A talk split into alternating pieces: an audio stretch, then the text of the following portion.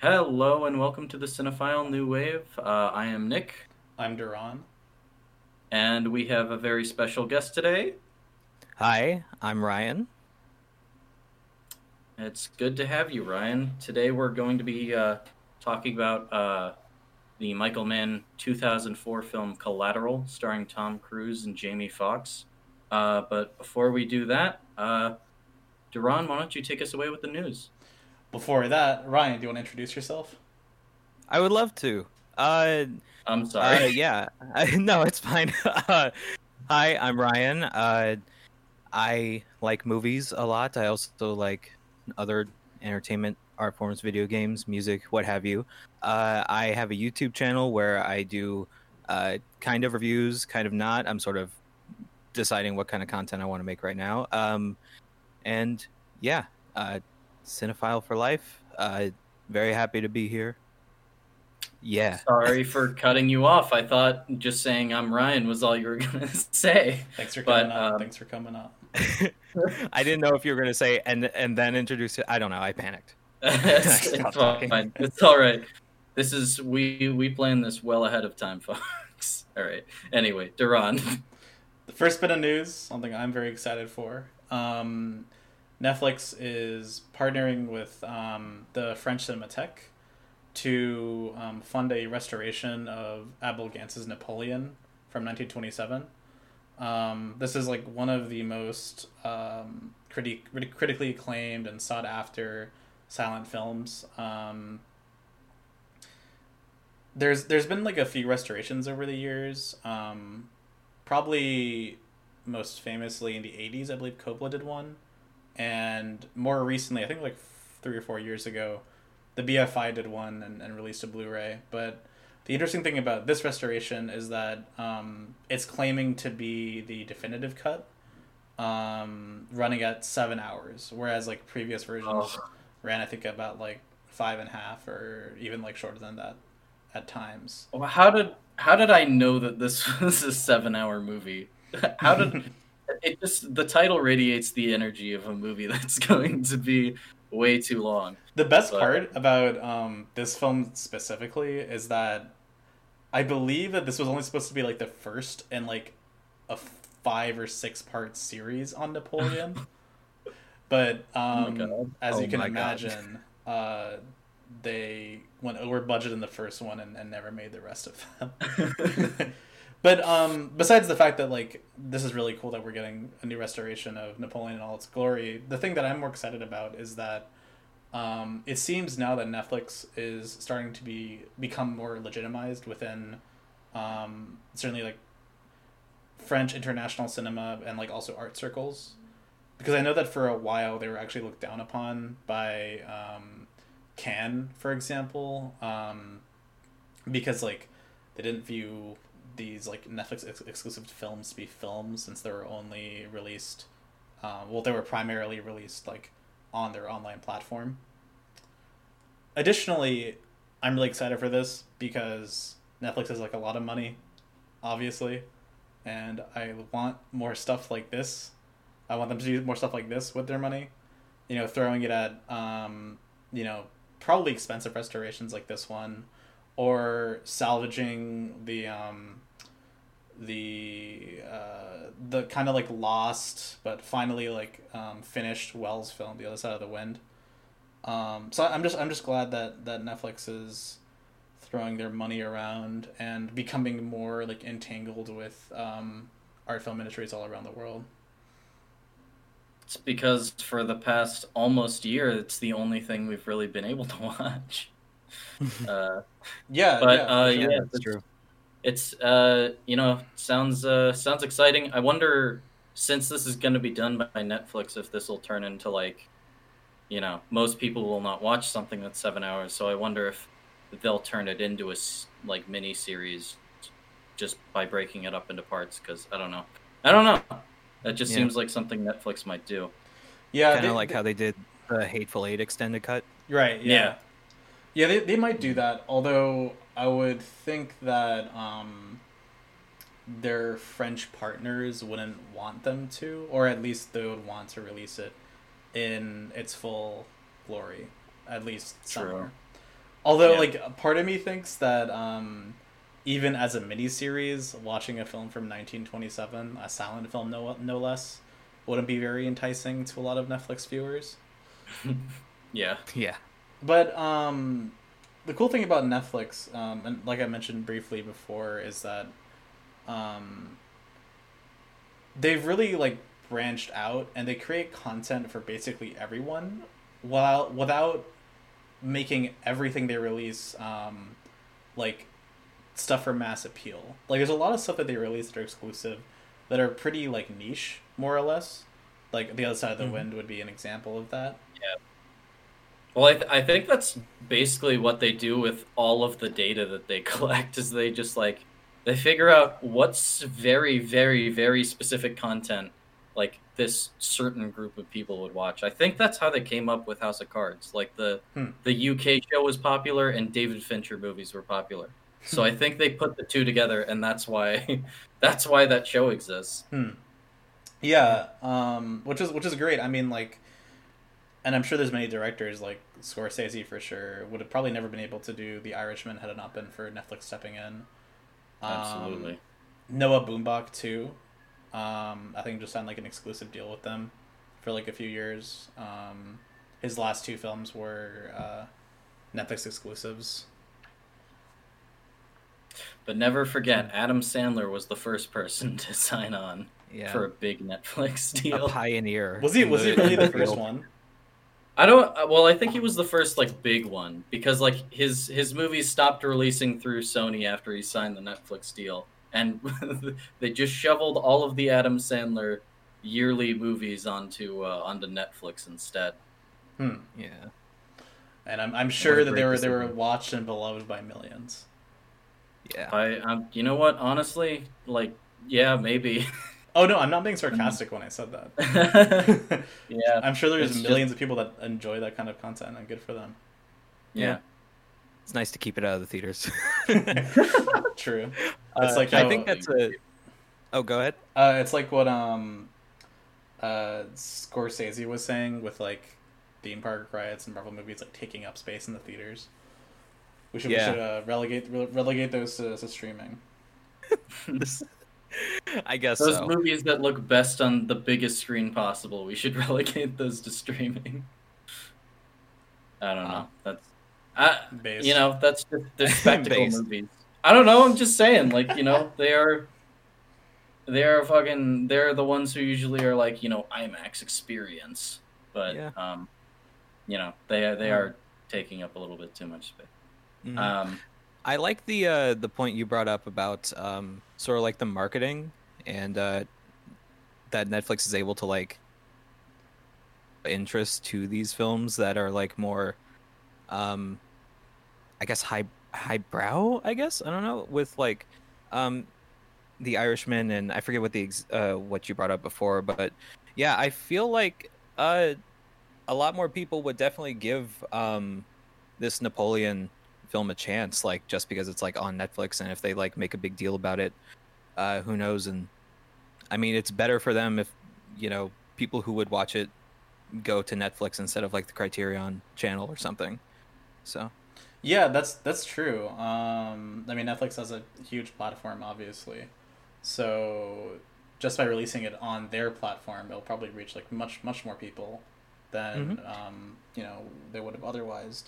And like you said, like I mean, there's like niche streaming services exist, like Criterion Channel or Mubi, to name my favorite two.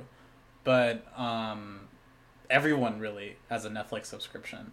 Um, and if you don't have a Netflix subscription, your aunt does, or your, your cousin does, or, or your dad does, Yeah. right? and you're leeching it from And them. you're leeching it from them. Your your ex from from 15 years ago does that you haven't talked to since. yeah your ex can watch the napoleon seven hour collection so Just make sure that um your ex doesn't change her password.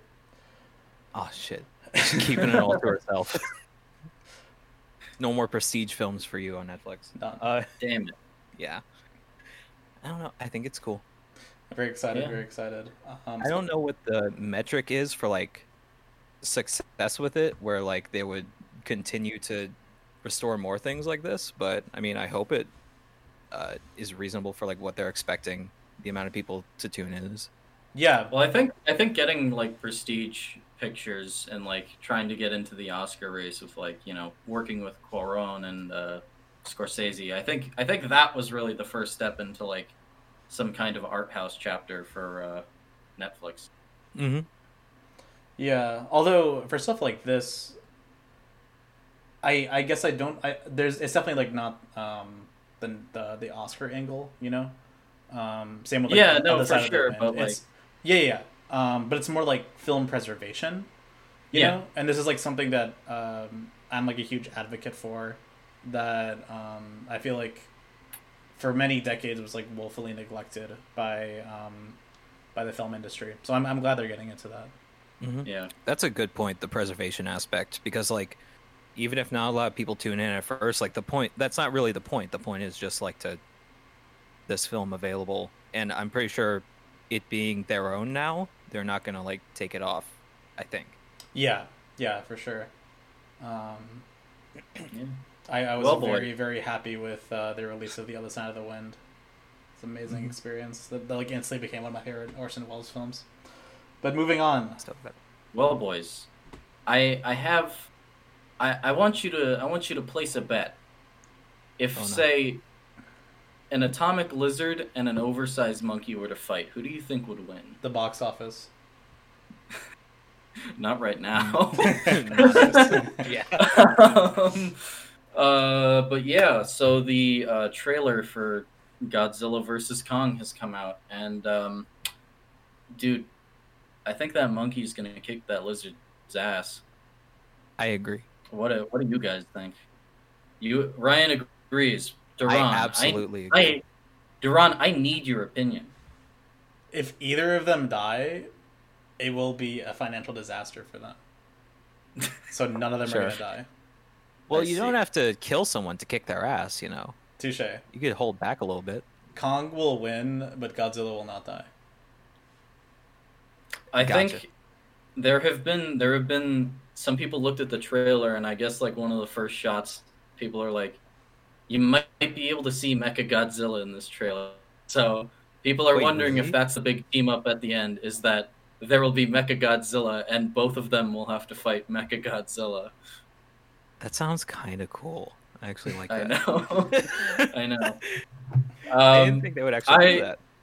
Yeah, I mean that's that's kind of exciting if so. And I wonder if like they're gonna bring in Mothra because I think Mothra survived the last movie, and I wonder if they're just you know, you can't just like downplay the amount of monsters that are gonna be in your next monster sequel. So I feel like they have to keep like even if it's going to focus on Godzilla and Kong, they're gonna pull out a lot of like, you know, Mothra and Mecha Godzilla are there, and like you know bring in some weird King Kong lore too while, while you're Yeah. at it. I don't know how much think it- weird King Kong lore there is, though. I don't think he has like yeah, as diverse a franchise. yeah. I mean, they might do like I don't know, like a baby Kong or something to then Oh no! then do. You know, Baby Kong. I don't know. Oh, I just realized I there are don't know, man. dinosaurs on his island, so yeah, maybe that. Would a Um, baby Kong yeah. just be like a normal sized gorilla? Pretty much. It would probably, yeah, I- honestly. Well, I, I know that they've had baby Godzilla, and I, you know, there's always there's always that possibility. Um, I'm, you know, I am personally excited to see how this goes. It was interesting to see this trailer after not having this type of trailer for so long. Mm-hmm.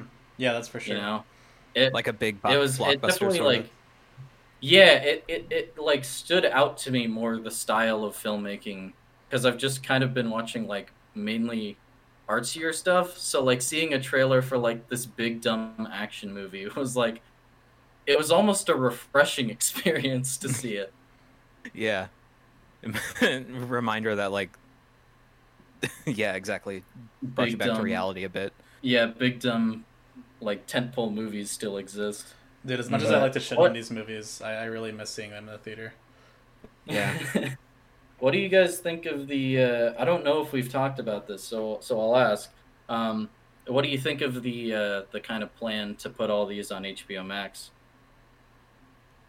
Uh, if you guys have any opinions, I personally um am afraid. I don't I'm not entirely sure. I've thought of at first I was like really opposed to it. And I still don't know how opposed to it I am. That's probably going to depend on like how um the situation with the world goes, you know? Yeah. Uh but I don't know. I, f- I feel like for now it's probably fine. Um I would just like for it to not be the norm afterwards. Yeah, as this is definitely like I'm looking at this as like this is fine as a temporary solution, just as long as it is a temporary solution. but it will not Mm. be a temporary solution. I kind of view it Uh-oh. as um, inevitability. You know, it's kind of like um, Yeah. you have like a, a sick dog, right? And your Oh, dog's like in pain and he's dying, right? You know he's gonna die in like a few months or whatever. What eight, what um what uh, Warner Brothers decided to do was take a shotgun and shoot the dog in the head. Yeah. This is a bit violent. They said they're gonna shoot the dog in the head for the next twelve months, and all we can do is watch. Um, but terrible analogies aside, um, the the reality is the current theater model is uns- it's it's completely unsustainable because of what studios have done to like fuck with them, and because of the end of like the Paramount consent decrees. Um, I would also say that it's kind of inevitable that these studios will be bought up by um, sorry these theaters will be bought up by um, movie studios like Disney, like the the big ones, which you know it's terrible, monopolistic, but it was it was probably bound to happen anyway. Um, I I, don't I, I don't really like have a. I don't really like either side to this. I think either side is like terrible. Whether um, movie theaters, wh- whether I stick with movie theaters, knowing that they're gonna die anyway, and like keep doing this like unsustainable business model, or have everything move to streaming and kill theaters. Like this, there's not really like a like a good outcome either way. So I mean, at Sure. least at least now that um, we've had this push from WB to um, be have these movies released on streaming services first. At least we can actually like see them, you know, without like having to go and like risk death hmm Yeah. and watching them in a, in a movie theater. But I don't I don't know. Yeah, well, Yeah. I mean, the other aspect of this is, and it's something I uh, I, I was kind of talking about with the whole like you know seeing big movies in IMAX is that when Wonder Woman 1984 came out, I really think it would have benefited maybe from seeing it on a bigger screen because that movie is a lot of spectacle and a lot of those cracks I think shown in that movie that maybe wouldn't have uh, I mean, obvious, obviously, you can still pick up on all of it, but Yeah. I, I think you would have gotten more out of it if you were able to see it on, like, you know, a giant screen as compared to, you know, sitting in your own home, uh, you know, just family crowded around the TV all watching it. So, Well, I can confirm that because I did see Wonder Woman in theaters, uh, and it was uh, thankfully very safe. We were the literally the only people in there, um, and stuff. And also, we uh, had COVID like a little bit before, so like we were pretty much immune. Uh, I still within that time frame where it was safe. Uh, but yeah, I mean, watching that in the theater, I was certainly appreciative of like the fact that there was big dumb action happening and that was entertaining because the rest of the movie is not great. Um, and conversely, I just watched uh, Mulan on Disney Plus uh, like last week, and uh, I feel like I would have liked that more in a theater. And at home, it was like kind of just miserable watching it because I didn't have like the great spectacle and everything. I feel like the effects like were a lot worse because it was going straight to Disney Plus. Um, maybe I would have like been more forgiving of that in a theater. So yeah, like these big blockbuster movies, it's great that like you can see it at home, but like I still don't think that like anyone's like except for like if you're like really wealthy, like y- anyone's like home uh movie watching experience is like gonna really make up for that. Yeah, I agree. yeah. Um, Yeah. How is uh what was it word thirty dollars though Mulan? What is it? Oh no, I did not pay for it like that. I we got uh my brother asked for a Disney Plus subscription for uh Christmas, and then I yeah, just use that. But what's Uh, worth I would. five dollars, Ryan? Oh no, it was not. In that case, no, it was not worth five dollars. Uh, I would not have paid thirty dollars to see that. Mhm. Uh, so yeah, it's a good. I watched it before the next time they offered that deal came out, so I can so I can now know to not do it again. Yep. yeah. I'm I'm myself am wondering how that thirty dollar model is going to work out for them with the competing Warner Brothers model. Yeah, That's that's. I mean, that may be how you drive more people to theaters, even though it's not safe. Yeah. but I, I well, we think it could can't work. know. I think it, it could work for like certain movies from them, like Yeah. the really big ones. I, I would say that if like a if like um a new Marvel movie came out on on the service for thirty bucks, I think that like that would do really well probably. hmm Um, Yeah. Yeah. I think Wonder Woman like did like pretty darn well whenever it came out for HBO Max and stuff. yeah. Well, the difference is there is that it was free for the HBO Max subscribers. No, Yeah. they they canceled. Oh, oh, I see what you mean. I was gonna say they canceled the uh the free trial thing, so you had to like actually sign up to see it. Hmm. But no, they didn't do a thirty dollar Yeah, yeah. uh, cost thing. It's also hard to tell with Mulan though because they didn't release it for thirty dollars on Disney Plus and also in theaters. It was just on Disney Plus. Yeah, so there's no true. like comparison number.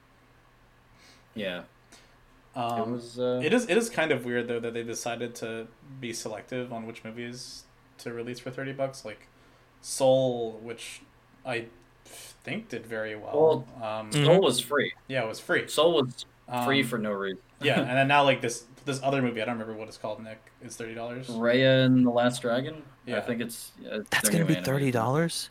Yeah, it's gonna be. Yeah. Damn it! I'm gonna have to pay for that. Oh I know. don't do it. I can't avoid the animated stuff. I love it. It just it just it just strange to me like the ones that they they've chosen to um be paid. Yeah, because I think they they said they like they're refusing to put the Marvel movies on, like even now, Black Widow like supposedly just is not coming to Disney Plus, Mhm. which which could be which could be kind of smart actually like uh, we were seeing Yeah. with wonder woman 84 and how like yeah y'all were arguing that that's definitely more of a theater experience you know Mhm. yeah yeah. But I Like if you're not what about Mulan? These blockbusters- No, like Mulan, I feel like. Oh well, I mean, if you're just not gonna make a blockbuster that's also like a good movie, then there's like no point in watching it at home, in my opinion. Like, Mm. I mean, a lot of people don't really Yeah. care, like, and that's fine. But like, for me, I just I don't think I would have uh, been able to tolerate Wonder Woman as much at home. Like, Mhm. I mean, I think Mulan is a, like way worse, but like similar to how that went. yeah So yeah. yeah. I don't, yeah, it was. I, I think I think the thinking is that just their live action stuff or live action like readaptations, whatever you want to call them. I think they're just generally less hyped than like Marvel movies or Star Wars movies. So I don't think they would ever put like, you know, those big big tent poles. wait that's not Disney true Plus. like the lion king may- made like billions of dollars I listen. I know, but did you know anyone personally that was excited to see the Lion King? no but I- it's the money that matters It's not word of mouth I feel like if you so. went out into like the general crowd and started asking, you would find people who were excited because I mean it made a billion dollars. I, I feel like that doesn't Yeah. come out of nowhere. I Yeah, know these movies I, make like a I shitload of money man Mm-hmm. I, I don't have you know all the facts on this, but I'm just kind of going off of like you know why why does this make sense? So I Yeah, don't know. there is no, there's Yeah, no logic to There it. is there is no there is no grand explanation. It's just Go insane trying to figure it Yeah. there out. probably is an explanation but i don't think that we have the degrees uh, nor the credentials to to figure it out Yeah. that's true. My my litmus test is I ask my mom if she either knows what it is or is excited for it, and then I just kind of assign that to the rest of the general public. So, So- yeah. Nice. All right, gents. Well, uh, are we uh, ready to talk about uh, Collateral? Sure. Would you like think to so. give a brief summary of Collateral, Ryan, since this was your pick? All right, yes. Uh, I picked the film this time. Uh, it's my first time coming on. Uh, I picked Collateral, which uh, is a Michael Mann film from 2004. It stars Jamie Foxx, Tom Cruise, and a couple other people in like very small roles. Um, it's about a cab driver played by Jamie Foxx who is driving people around one day in LA, and then he gets a fare that is uh, Tom Cruise, and they start to talk a little bit, start to enjoy one another's company, and Tom Cruise is like, "Hey, uh, drive me around uh, to these like six places, and I'll give you like a bunch of money for this fare." And he's like, "All right." Uh, and then it quickly turns out that there are ulterior motives. Tom Cruise uh, is uh, not a great person. He's out to uh, cause a little bit of chaos, uh, maybe kill some people. Who knows? Um, and yeah, that's basically uh, what the movie is about. These two guys in the cab and stuff. Yeah. Yeah. Yeah. Um, Nick, I, I what did you think movie. about Collateral? I, Duran, I'm gonna tell you, I absolutely Is it your first time love this seeing it, by the way? Uh, it is. Yeah, me this too. Was, this was the first time I'd ever seen this movie, but um, I I really liked it. I really liked uh, Tom Cruise as um, uh, playing playing a role that he doesn't usually play. I'll say, um, and he just gives an amazing performance. Jamie Foxx gives an amazing performance, and the plot's just kind of intriguing because you don't really you you you won't guess where the where the film kind of ends up at the end. And I don't know, I Mhm. just really liked it. Yeah, Duran, me what did you too. think? Um, I really enjoyed it. This is definitely my favorite Michael Mann movie. I've also seen Heat and Manhunter, and I feel like those are kind of not uh, not not not the greatest. I mean, they're they're, they're very good. Um, oh, um, I feel like Michael Mann for me, but for those two movies was was very much um, a highs and lows director, and that like his highs are very very high, his lows are pretty pretty bad, pretty low. But this film, I think, was definitely his most um, consistent that I've seen. Um, the there is this like constant sense of anxiety following you, following you like throughout the whole film because, like like Nick mentioned, you really don't know what's to happen next, and the plot is constructed so tightly that um, there's always like something going on. There's always like immediate threat, but there's also a um, like an overarching threat also. Um, one of my one of my favorite parts of the movie is um, how we have like Mark Ruffalo as this side character who's playing a cop, and um, he's actually the person that links. Um, so uh, Tom Cruise plays a, an assassin in this film, and he's the first person that that links um, two of his assassination targets as being like linked.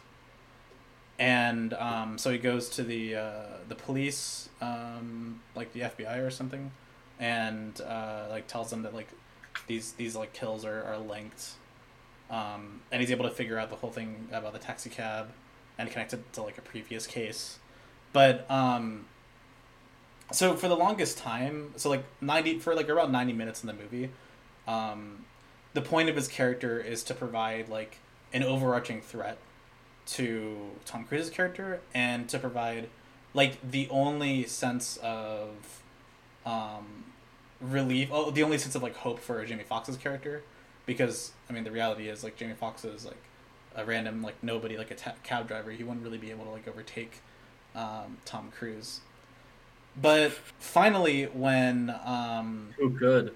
yeah, but finally, when um, the the rest of the police figure things out and start to chase Tom Cruise and Jamie Foxx, um, Mark Ruffalo's character finds Jamie Foxx, almost brings him to safety, but immediately gets shot to death by Tom Cruise, which is perfect because like this is an exhaustion of um like at, the, at this point of the film mark ruffalo's character kind of became redundant since we already had like the rest of the cop chasing him so immediately when when he becomes redundant to the plot he gets killed by tom cruise for like kind of like shock value but also um it, it's like a great sense of uh it's a great sense of like hopelessness i think for for for the audience and jamie foxx so examples Yes. like that are, are why I, I, I really really like this film and it's like tight structure Yeah.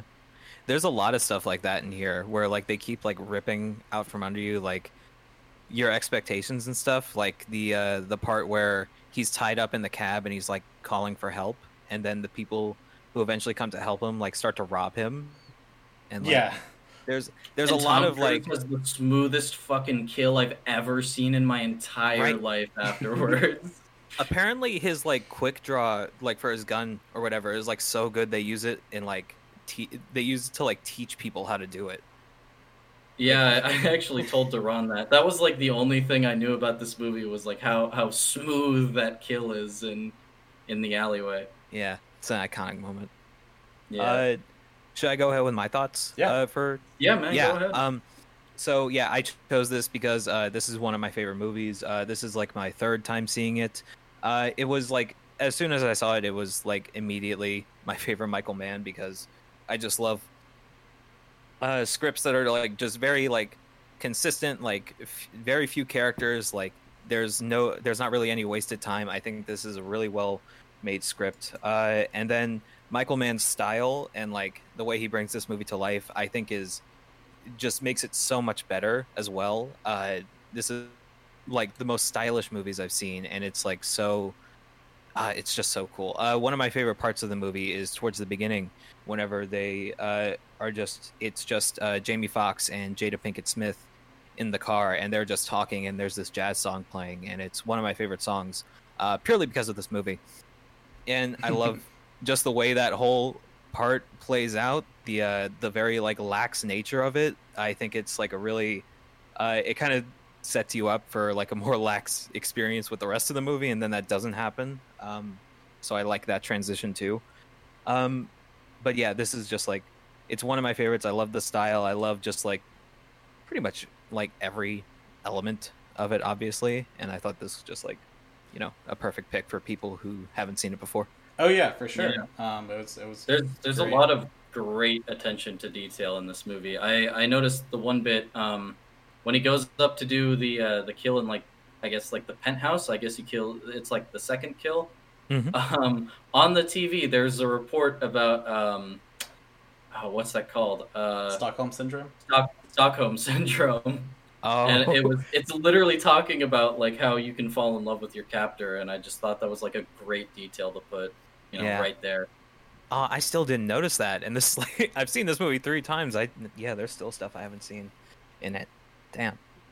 Yeah, there's there's a ton of great details like that. Um, Michael Mann's like obsession with the technicality of like the fight scenes too. Um, I thought was great. So like, off the top of my head, what I can remember is when Jamie Foxx tries shooting the glass near the end of the movie, he um he presses the trigger, but it's, it doesn't fire because the safety's still on. Yeah, yeah, Um, because like that that's he's never like shot a gun before. Um, and earlier in the movie when he um, uh, like ties up that police officer and is like holding him by gunpoint, you kind of realize that oh like the safety was on the whole time. He probably wouldn't have been able to like harden this cop at all. It's pretty fun. yeah. It's a great like all the details are like very like attuned to each character and stuff. Like it all makes sense. Like how Jamie Foxx wouldn't know to uh, do that. Like there are certain mannerisms Tom Cruise has whenever he's like chasing down a target. Uh, yeah, I really love like all the details and stuff. Um, one of my favorite, uh, which uh, I guess we're like, I- I'm kind of like skipping to the end. I guess like the end of the movie, um, which That's we can good. talk about, right? yeah Okay. Um, it's at the very end of the confrontation uh, where they're in the subway car and they're like separated by the door and they're shooting at each other. And um, Jamie Foxx is just like kind of blindly shooting because he doesn't really know how to use a, a you know, use a gun, whatever. He's just kind of like doing it until he's like out of bullets, whatever. Uh, it's like his kind of last stand. And then Tom Cruise is shooting also uh, at the door and Tom Cruise doesn't get a single shot in on Jamie Foxx because he's doing his thing where he shoots two in the chest and one in the head, and the door in the middle is metal and it's blocking those bullets. And then because Jamie Foxx is just kind of like shooting everywhere, he's shooting through the glass on either side of that middle part, and it lands and hits Tom Cruise, and he's able to kill him that way. And it's like that's like such a cool like small detail that like it- it- yeah i i didn't even realize that that was what he did Yeah, but either. Yeah. That's really cool. Oh, you didn't realize that? Oh, Nope. yeah it's so good. It's so good, man. it's also cool because like uh I saw someone point out that like Tom Cruise keeps bringing up like improvisation and stuff throughout the movie, and he keeps like lambasting uh, Jamie Foxx because like he's not doing that. He's you know very stickler ish, I guess. Um, and then at the very end, Tom Cruise dies because he's doing like the same routine that he always does, and Jamie Foxx is just kind of like doing whatever, acting on instinct uh, to kill him. Hmm. So, Yeah, it's interesting. It's like a clash of ideals there. hmm and it like yeah, exactly. It's ironic because it like comes back to screw over Tom Cruise. Yeah. Yeah. I love the I love the scene near the end where they're both like in the cab just just basically going back and forth psychoanalyzing each other just like all right all right well I could point this out about you but but then Tom Cruise you know like points something about uh, about him how like you know how his life is going and how like you know nothing ever works out but he's like hey wait a second It's funny how there's like You're these little why. like um, thought to be unnecessary character details like put into the script. yeah Um, like certainly like Jamie Foxx's relationship to his mom, or um, Tom Cruise's like bad childhood, for example, um, and how like it's it doesn't make the mistake of going too much into those things because like it would distract from the pretty like simple and well structured plot, but it's just enough like um, just just just just enough like nuance to make the characters really interesting. Mhm. Um, yeah yeah, and for you to care for them. I Yeah, think in a it's worse script efficient. Yeah, I think in a worse version of the script, I think we would have focused on his mother a lot more. Yeah, hmm that that kind of a trope. Yeah, she only comes back like well in conversation whenever they're psychoanalyzing each other and pointing out the shit that they're doing. Uh, where he points out that he's been lying to his mom about being successful and achieving his dreams and stuff. Uh, yeah. yeah, this a- again, this script is like super efficient and I think just like really smart in how it handles like how it balances like those characters and like how they want to keep the movie moving forward and exciting and stuff. Yeah.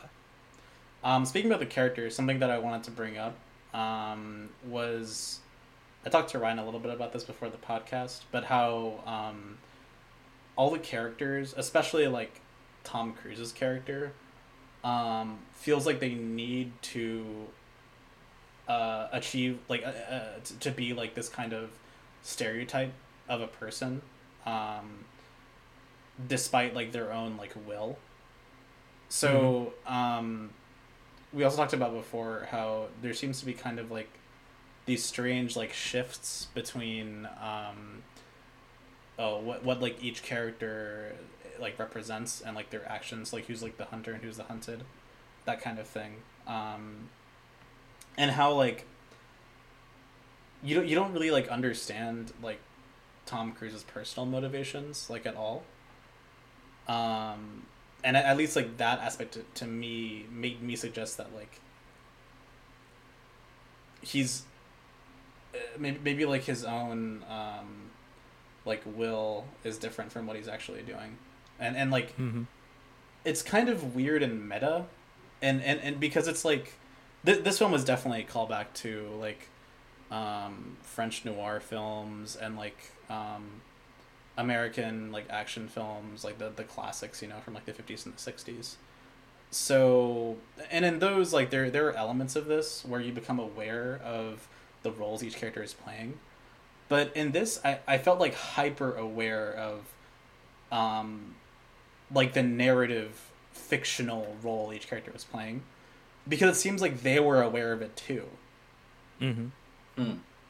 Yeah, kind of like um, I I watched this recently, so it's on my mind. Like in funny games, how they're like sort of aware of their role as like a villain. yeah yeah exactly Mm-hmm. Yeah, that's kind of what I got from Tom Cruise as well. Like he's very much an agent of like, and this also kind of goes with how we were describing like the ways that the film sort of like, you know, takes the rug out from under you, like the ways that he just like rips out any little bit of hope. Like he's always there whenever Jamie Foxx might have like a way out or something.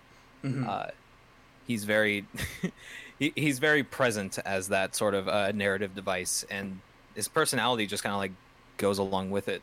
In the yeah film. yeah um and speaking of his personality um i think like even jamie Foxx brings up the fact that like it's strange that tom cruise hasn't killed him yet Like it doesn't really make sense. But um, this shows that like I mean these people aren't completely like logical individuals, even though like Tom Cruise claims to be.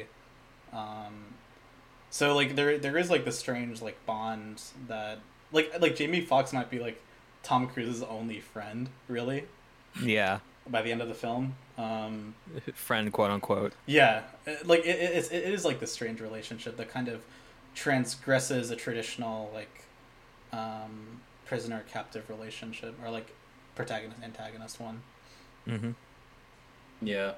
Yeah, because Tom And- Cruise is also like, he's very like principled. Um, uh, there's a lot of scenes where he like comes to Jamie Foxx's defense, where like uh, whenever the cab driver or the cab, uh, whatever his boss is, is like Yeah, telling that he's gonna have to pay for the accident and stuff, and he tells him what to say, and then he comes on the like radio himself to like tell him off and stuff. yeah, Yeah, there's a lot of like I really like how the characters are written here because they're all like they're not necessarily good people, but they're like they're principled. They have they know to do the right thing in certain situations. Uh sort of the conflict with Jamie Foxx is like not feeling like he's able to because he's like so shy and nervous and stuff. Um but yeah, like towards the beginning uh whenever he gives uh uh god i forgot her name but he when he gives her the pep talk in the car and stuff like that's just he didn't have to do that. He just does it because he is motivated to because he's that type of person. And uh, that's a similar moment to in my opinion whenever tom cruise berates the uh, cab boss. Like it's just they're doing a good thing for another person. Yeah. uh, you really don't have to Moments like that almost make me feel like this film is a like a weird warped version of like a buddy cop movie. But yeah the the only difference is that like the the the um e- each of the buddies is like one of them's a protagonist, one of them's an antagonist. It's just like a weird kind of relationship. yeah it's so cool Yeah. I I yeah, I super enjoy the uh the sort of relationship that they have because like he saves him in the club at that one point. So like clearly he is keeping him around for a reason and I really don't think it's just that he's a good driver at that point anymore. Yeah. I think they have definitely been through some things together and there is now a weird bond formed between them. Yeah, Mhm. I mean, by by, by near, like near near that part of the movie, there really is no logical reason to keep him there. Yeah. They set it up too earlier in the film when uh, Mark Ruffalo talks about the cab driver who supposedly went crazy and like killed people, and then he says like he alludes to essentially there was probably not someone there was probably someone else in the cab uh, doing that who had killed the cab driver. hmm Um, and then you're like, oh shit, Tom Cruise is gonna do that to him, and you can't really tell if he's like gonna kill him or not because he even brings up later like if we get out of that girl and stuff. Yeah, Um, and he seems like genuine, you know. He really does, yeah. It's so Um, hard to like get a read on him. And considering all like the bullshit that Jamie Foxx pulls on him through the movie, you'd think that like if he was gonna kill him, he'd be dead by now. Yeah. yeah. Did you think? Uh, did uh, well? So like, I don't remember how I felt like uh, about the scene the first time I saw it because it's been years. Uh, what did you think was going to happen whenever Jamie Foxx threw the briefcase? Oh, dude, I thought he was dead, dude. When Right? when you see Tom Cruise sprinting after you, you you are you are on the verge of death. Right. Yeah. That's probably another like uh, instance of like a not logical reason to keep him around. But like he, I mean, it is kind of logical because he uses him to get the uh, info back. yeah, but after stuff. that, like he just let liability. Yeah. Mhm. Um, By the way, did you realize that was uh, Javier Bardem in that scene? Because only the first two times I watched this movie, I did not know that. only because Nick pointed it out, and I like I squinted, and I'm like, oh yeah, that is Javier Bardem. I, I I knew he was in the cast list, and I was like just waiting for him to show up, and then I was like, oh my god, wait, is that him? Because Yeah. he looked so different than like any other role that he takes, He but like you have can the- the- still tell that it's him. Doesn't have the yee yee esque haircut from No Country for Old Men. Exactly. Yeah. Ugh, that's a hmm. marvelous haircut. Should have that in everything. Imagine that in James Bond. Oh my god. Love him, though. Actually, the scariest villain. I know. Um, Yeah, I'll uh, talk a little bit about the the style and like the cinematography because that was Mhm. really weird. Um, the, the this film was like shot on like a bunch of like different types of like cameras and lenses, which of course you know is standard, but it's very noticeable in this movie. Um, like I remember there's like some shots of the interior of the cab, which um, have like that kind of like digital tracing effect where um like the frames seem to kind of like blend together you know um, and, like Mhm. that kind of like weird effect that like early like digital cameras had a lot um Yeah, the the motion is like really smooth, like oddly smooth. yeah Yeah. and um but also at the same time like there's a lot of parts of the movie where it clearly cuts between um uh like lenses that are using different aspect ratios.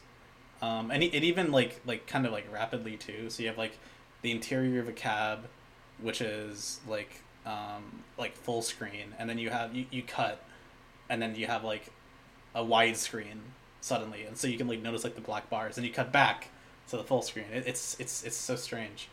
Um i mean i i assume like the aspect ratio meddling wasn't intentional but it was a uh like a side effect of wanting to um shoot on like different cameras Yeah, but i think i, think, I have to uh oh I have- sorry uh, just really quick. yeah. Uh, I have to say, like we talked about this before. The version I watched, I don't think I saw any aspect ratio changes, and I usually notice that. So maybe there's like a version. Hmm. Uh, there's like multiple versions of this out there. Just wanted to point that Yeah, out. I definitely, I definitely thought that maybe it might just be a version issue because, um, yeah, I don't know. I mean, whether it's a version issue or not, there's like clearly like different cameras being used and stuff. Like a lot Yeah. of the time it changes. Oh, definitely, yeah. Even without you know the aspect ratio changes, you can definitely tell that, you know, especially some of those helicopter shots weren't super high def. yeah and, like, yeah. those looked really hell. weird like they looked like bad yeah, yeah, the the movie starts and it looks like it's in 480p. Like honestly, yeah and a lot of the grains are just like so big throughout the entire movie. But I don't know, I kind of like it, especially like during the the city shots and stuff. Yeah, I don't think it was a budget issue either. Either because I mean, this had like a a sixty four million dollar budget, sixty five million dollar budget. So like back then, like God that was a good amount of money. Um, but I think it's just because like Michael Mann likes these this like weird digital aesthetic, um, this very like two thousands aesthetic. And don't get me wrong, this movie is definitely very much like an early two thousands movie. But I think he plays enough with this aesthetic for it to um, you know transcend um, dating it just to then. Mm-hmm. definitely, Yeah, definitely. uh, in my opinion, it's like, I mean, it definitely does like look very digital and grainy and stuff, but just I think it really works. I think there's like a lot, uh, especially with how like the camera changes uh, a lot of the time and sort of the visual style too. I think it's like one of the most like engaging films visually and stuff. Um, I, there's a lot of like shots that stick out in my mind. Uh, one of them like probably like aside from like city shots like i said uh, towards the end whenever they're uh he's chasing them in the subway and he stops and he doesn't know which train they're on and the camera like follows his like head like as he's looking between them Mm. i thought that was like really cool like rhythmically and stuff yeah. Yeah. um, yeah i really like how it was shot One of one of my favorite shots is um after after he shoots Tom Cruise in the ear. There's this one shot of him where he's just like rising up into the frame, and it's like the scariest looking Tom Cruise you'll ever see in your life. Oh yeah, that's so good. it really is I just I love his look by the end of the film with his shot ear, the the the punished Cruise look. So Mhm. good. So good. And I mean, also his like just design as a character is great. It's like super iconic. The the white hair and like the the gray suit and stuff. Yeah, Mhm. it's really not what you, at least not what I would expect from Tom Cruise like ever. Bro, It's this like- man Yeah, I have- is like He looks kind of the same in every movie. this man's like almost sixty and he still has like a full head of hair. So I know. yeah. it's probably Oh, probably not real hair at this point, but we won't get into that. We love you, Tom Cruise. Don't please don't come after us. Yeah. Scientology's We're sorry a for legitimate religion. He's like, yeah, he's bathing in the blood of virgins and stuff. Oh god, oh fuck. We're gonna die. This is Oh, this no. is the last episode of the podcast. cut it out, cut it out. Scientology lawyers. go I after support. Scientology. Everything they do is legitimate. Battlefield Earth is a great no opinions. Battlefield Earth is a great book. Uh, uh, what do you guys think of the soundtrack in here? um, it. I I think I think that um, had it been employed by a lesser director in like worse scenes, it wouldn't have worked. Cause like Zack Snyder. yes, um, it's super campy. You know, it, it's like, Mm-hmm. but it kind of works. You know, because like the characters too are like a little bit campy, a little bit off. There, there is like this like general sense of weirdness in this film. I can't exactly Mhm. put my finger on it. I think it's like Michael Manniness, but um, I don't know. He just kind of like makes it work here. I think I think it um, it clicks together, like in that in that scene um, where where we where we see yeah like the wolf scene yeah, like that I think would have not worked at all had it been done by a lesser director and um, without like the um, all the dedication to uh, character development. Mm-hmm. Yeah, I was I was struck by that moment. You, I I kind of said something dumb in that moment just because I was like, it's so weird that they're like finally u- using music in this way right now, and it's just, it, it it's a beautiful moment. Dare I say? It's it's it's very strange that that moment with the wolf. It's like a breather within all of this, and it's uh, you know, it catches your attention because it's a breather in such an action-packed film. Mm-hmm. Yeah, Yeah, and I was I was talking uh, to Duran about it. It's like the uh, it it's kind of like the only time that you get like a well, in my opinion, it's like the only time that you get like a real sense of like vulnerability from Tom Cruise because like I feel like him looking at that uh, him looking at the coyote, it's like it, it it's like he just like stops and like sort of like sees himself like for the first time. And it's like I feel like a real moment of like self-reflection where like he you know nothing's like said and stuff.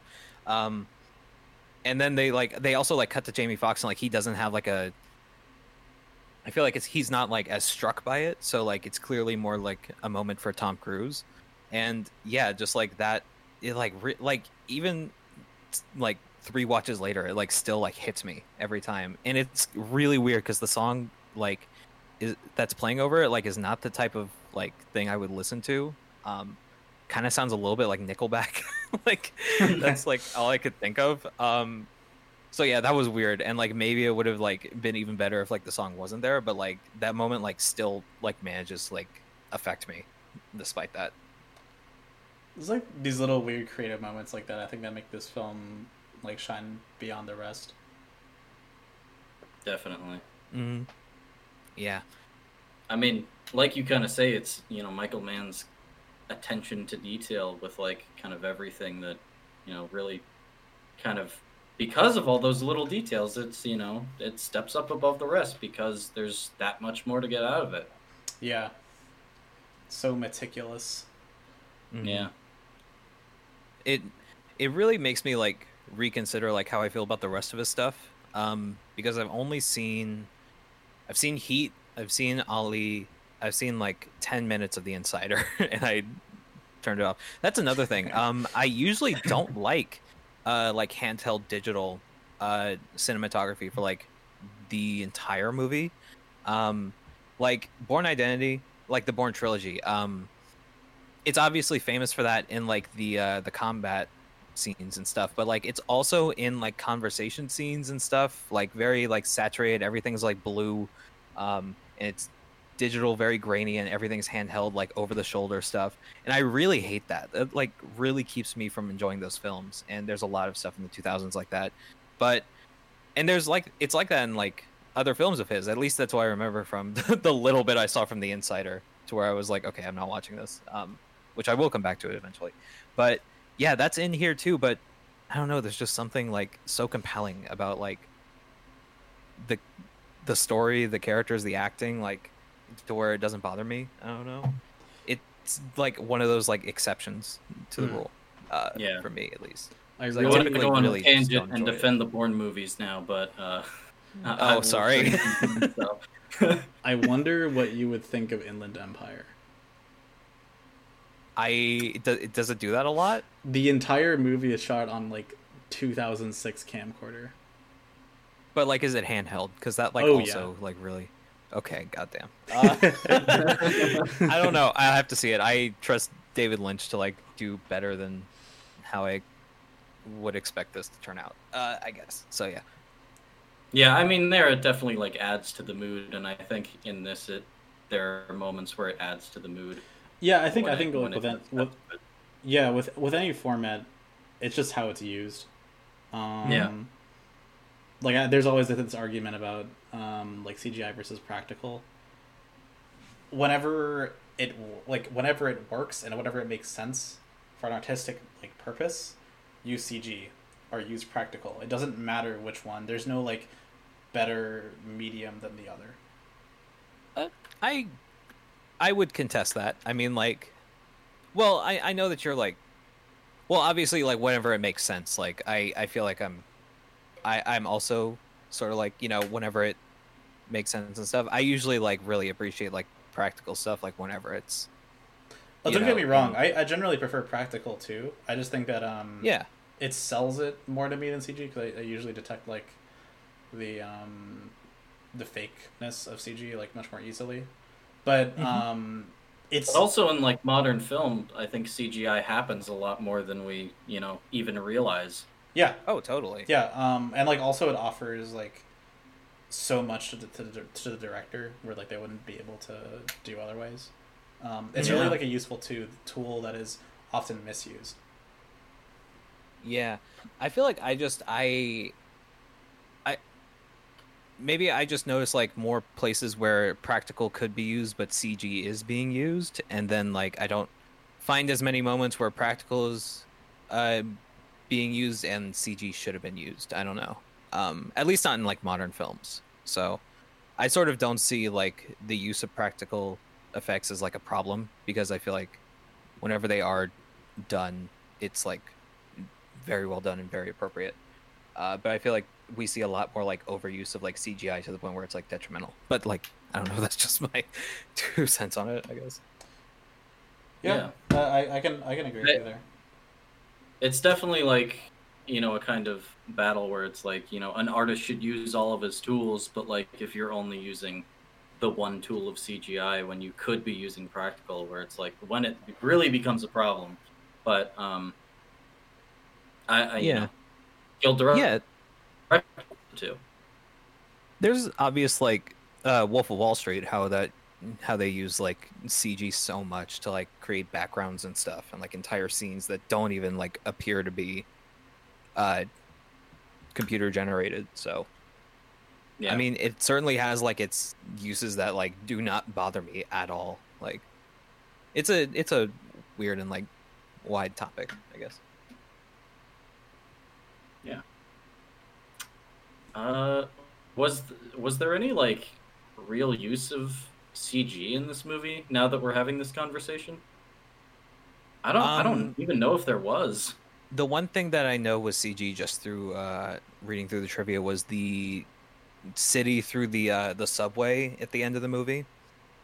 oh, Um, interesting. Yeah, because Mann, like specifically wanted like the it to look a certain way um, at the end, and like I don't think I mean I didn't notice that at all, and I didn't notice any CG through the rest of the movie. Uh, Yeah. Nick, I think you noticed that. Remember when they were sitting in the? Oh yeah, the yeah, yeah, yeah. Well, that's more of a green screen issue than it is like CGI. But um, I don't know, or what I typically think of CGI. But yeah, you're right. I mean, there there is. You can kind of tell a little bit, unfortunately, at the end that it is, uh, you know, uh, a green screen if you are looking. But like, I I get why he would implement it there to, you know, get what he wanted. Mm-hmm.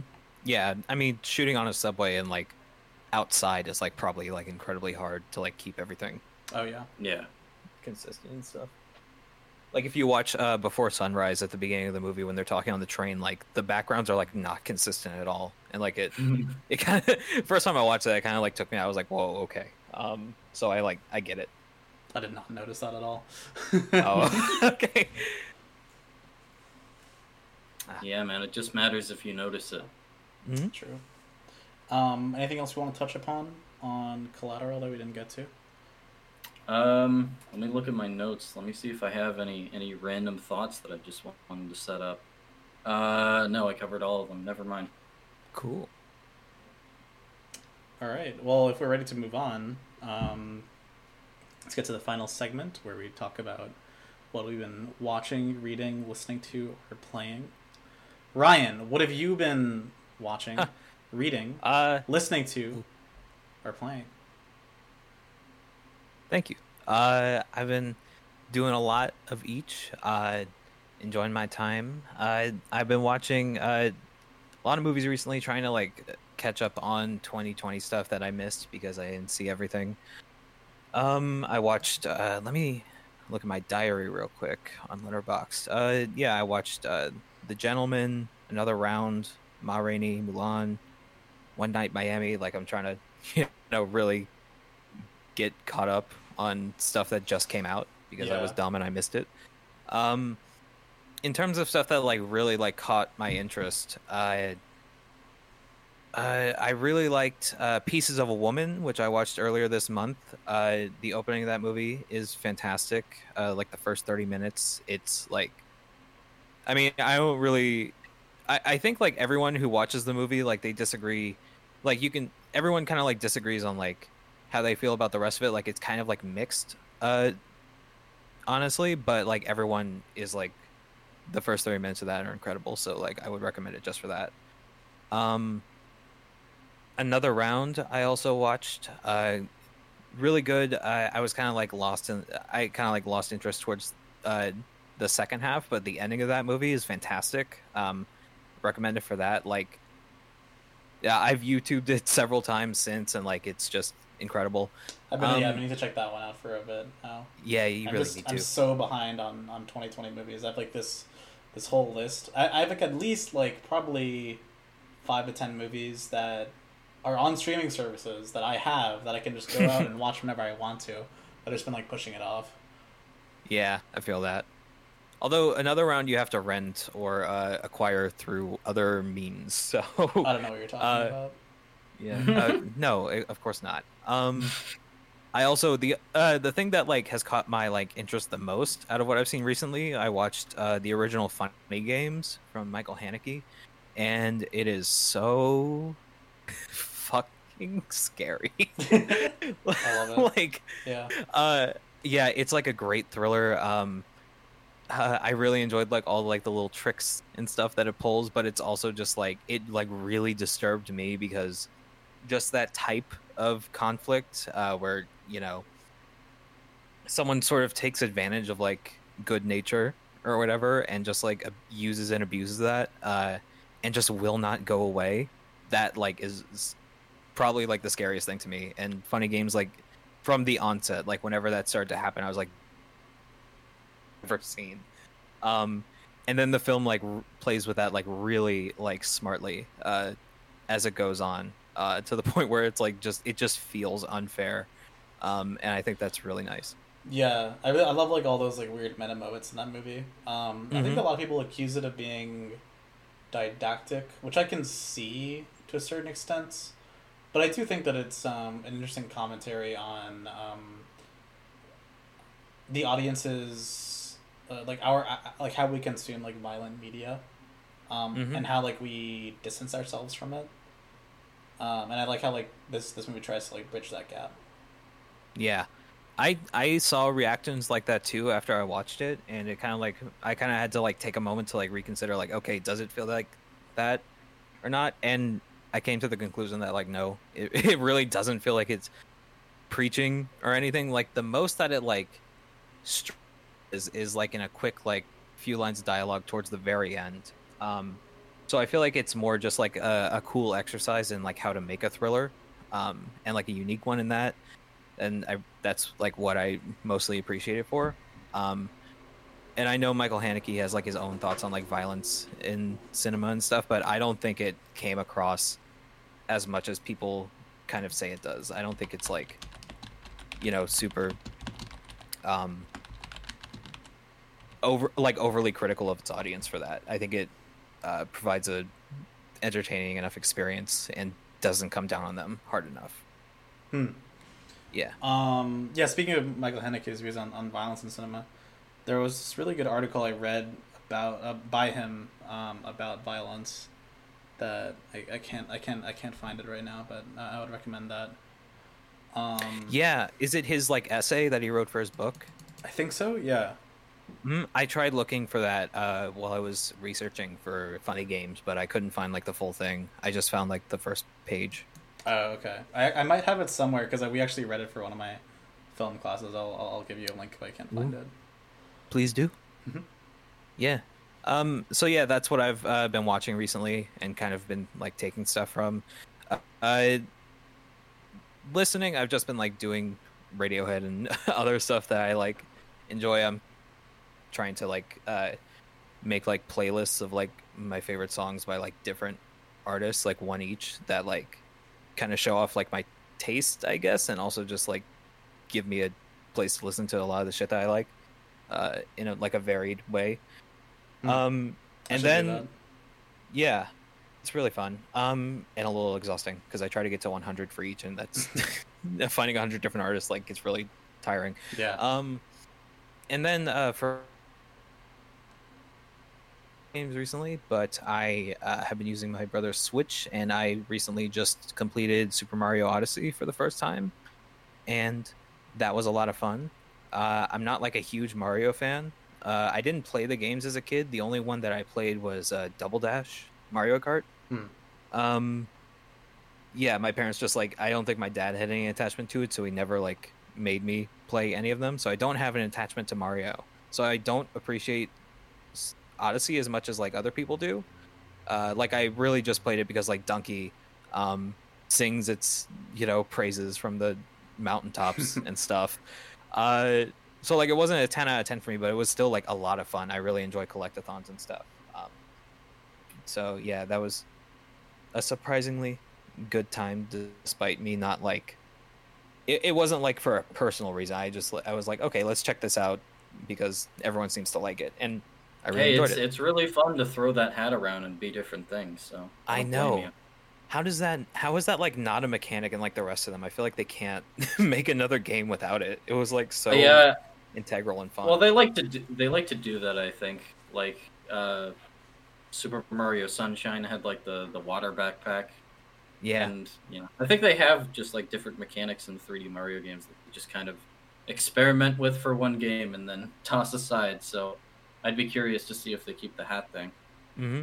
And it seems like from what I've heard about the rest of the 3D Mario games, like they're all like really good. So yeah, I don't know when I get the chance to play it because they're all on like older consoles, but yeah, right. All right, Duran, what have what have uh, un- unless you're not done, Ryan. Um, no, I, I think that's pretty much off. all I have.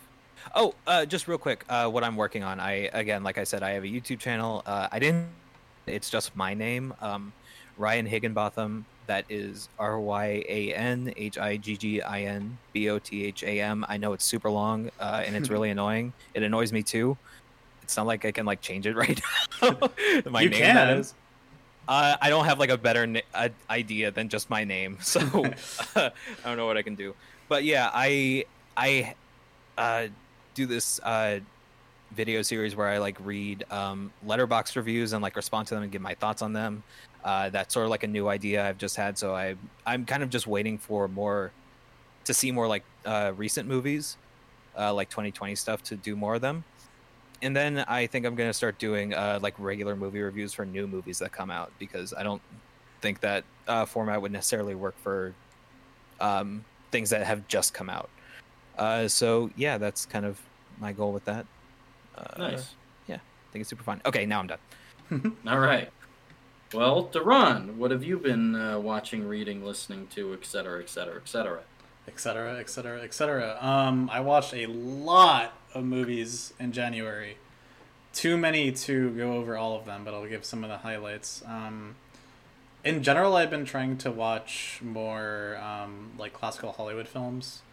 Um, so like those are those are American films made between like 1930 to 1960 uh, because that's kind of I, I, have a really big gap in my film history knowledge from that time period um, since I, I, like i'm generally more interested in like european art house films from like the 60s and 70s and definitely like american films from the 70s but um, i'll give i'll give um, a shout out to some of the films I really liked that I've watched last month. Um, I finally got around to watching Decalogue, which is um, Krzysztof Kieślowski's magnum opus. It's this um, 10 episode miniseries that centers around um, this single like apartment complex near the end of the communist period in um, Poland.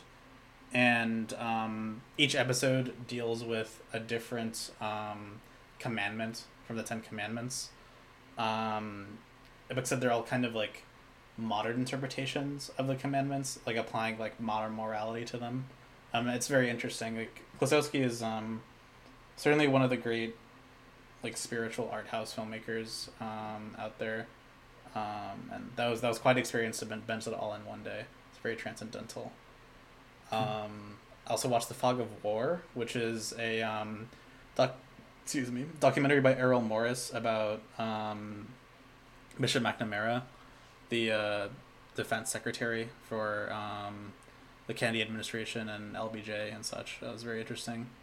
Um, Beau Travail uh, by Claire Denis. Um, this is a movie that I keep like coming back to, keep thinking about. Um, it's about this this colony um, of the French Foreign Legion in Djibouti, um, and this kind of like uh, these like homoerotic undertones in the um, in the military there. Um, it, it's it's really like a like a surreal kind of magical film. It, like I, I haven't like seen any movie like it and, and that it um and that kind of like feeling it captures. So I really I really appreciate that one. Um I also binged um a bunch of Maya Deren's short films. I, I've watched like most of her filmography by now. She's a um uh credited as being like one of the first um like American experimental filmmakers or if not the first like certainly one of the most influential ones of the sound period um, she was kind of like from that same school as so she's certainly like inspired like Jonas Mekas and Stan Brakhage like and all the greats. Um, she's been yeah like credited as like American. I think I think like I think Brakhage said that without Maya Deren there would be like no American experimental scene. Um, very interesting, very weird stuff. I loved it. Nice. Um, Funeral Parade of Roses, very good Japanese new wave film about the um, the uh, LGBT scene in um, Japan during like the late '60s. It's this really weird um, combination of fictional um, narrative and um, documentary. So there there is like a narrative in the film that's you know scripted and everything like that, but every so often there's like documentary footage of the actors talking about their characters that they play. So there's like this weird like third uh, fourth wall break there. Uh, I really like that. Um, Interesting. Watched a few uh, classic American films. Um, Vertigo, well, British director, American film. Vertigo. What is there to say about Vertigo that hasn't been said? All About Eve. um, very good kind of um, Sunset Boulevard, Mulholland Drive esque film of the um, like the toxicity of um, an actor's life and how like the system kind of like consumes them. Um, it's great.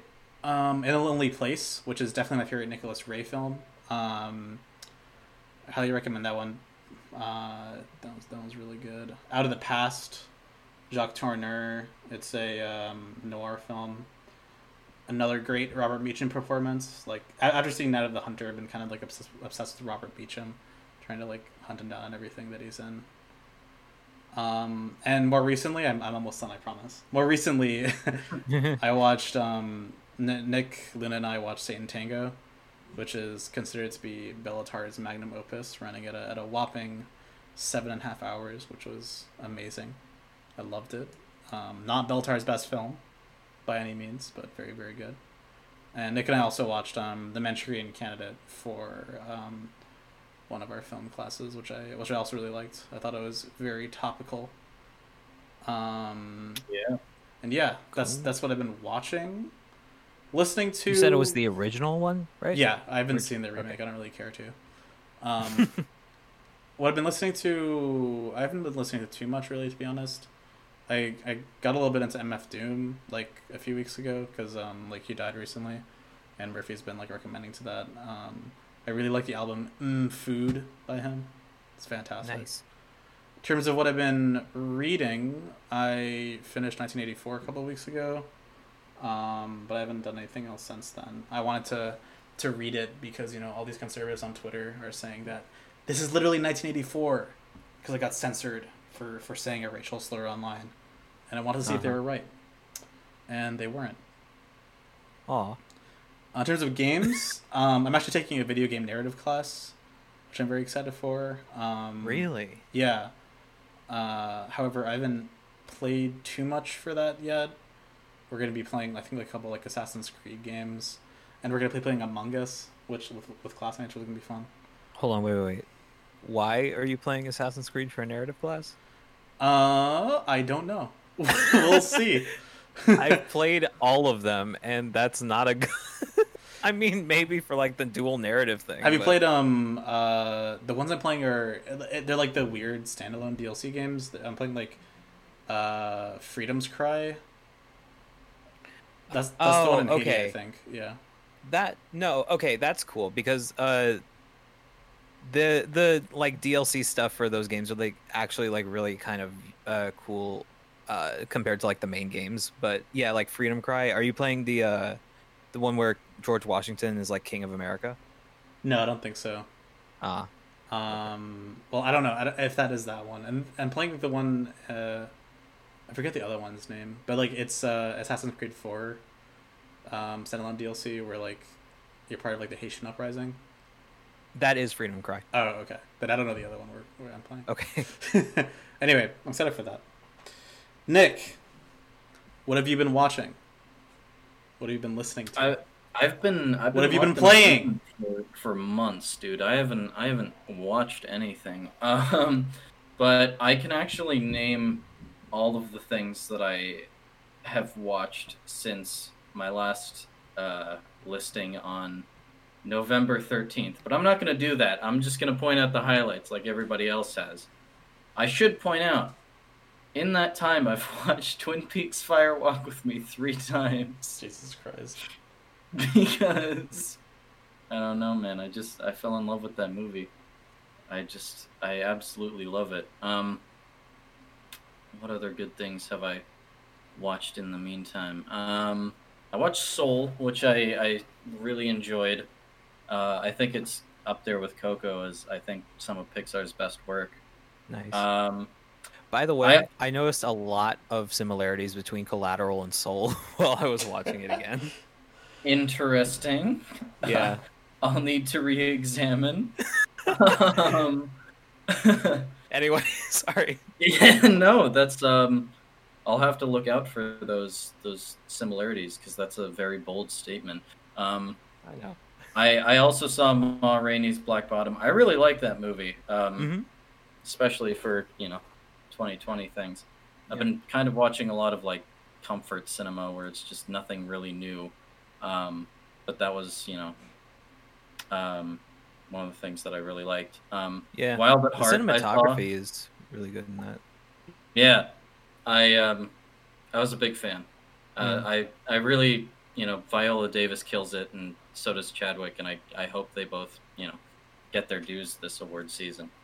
Mm-hmm. Um, but, but yeah, I also saw Wild at Heart, which was you know super cool. It's um, uh, David Lynch with Nicolas Cage, so there's not really anything to hate there. I saw The Player, um, Yeah. which was I I really liked that movie. Um, It's one of my all-time I- favorites. I just I love Tim Robbins' performance as like this like it, you can't really tell like if he is this big asshole or not because you're only seeing the story from his perspective, but you definitely get the hints that he is. And I think that's one of my favorite parts about it is like his scumminess is kind of like uh I I guess turned on its head, which I liked. Um and then Satan Tango, obviously, I gotta gotta mention again, just because you know it's Satan Tango, It is Satan yeah. Tango. An entire Friday gone. um, is it Satan no, I- Tango or is it Santango? Satan Tango. It's Damn, Satan Tango. It's Do you, like hey, one. Ryan, Ryan, guess what it translates to? Satan dances. Satan's Tango. Oh, even more close. literal. Um, but yeah, I mean, I, I really enjoyed it. That was actually my first Béla Tarr film, so that was a place to start. Um, but I, you know, I I think I am interested in seeing more after that.